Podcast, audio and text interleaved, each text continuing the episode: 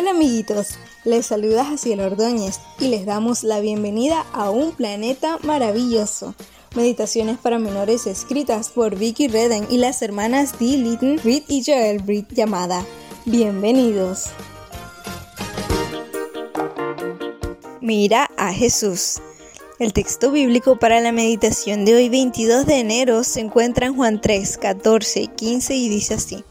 Y así como Moisés levantó la serpiente en el desierto, así también el Hijo del Hombre tiene que ser levantado para que todo el que cree en él tenga vida eterna.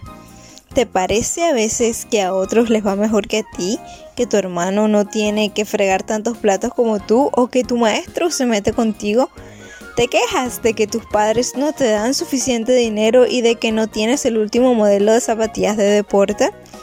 Los hijos de Israel no paraban de quejarse, llevaban mucho tiempo vagando por el desierto, estaban cansados, sedientos y hambrientos, culpaban a Dios de todos sus problemas, querían comer algo distinto del maná que Dios les enviaba cada día, preferían volver a su antigua vida en Egipto donde eran esclavos, creían que Dios no cuidaba de ellos, Así que Dios les mostró lo que ocurriría si dejaba de cuidarlos y de mantenerlos a salvo en aquel desierto.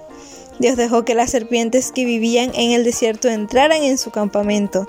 De repente aparecieron serpientes por todas partes, picaron a la gente y muchos murieron. Entonces algunos comprendieron que estaban actuando mal y le pidieron a Dios que los perdonara le rogaron a Moisés que orara para que Dios se llevara las serpientes, pero Dios hizo algo distinto. Dios le pidió a Moisés que hiciera una serpiente de bronce y la pusiera en un asta.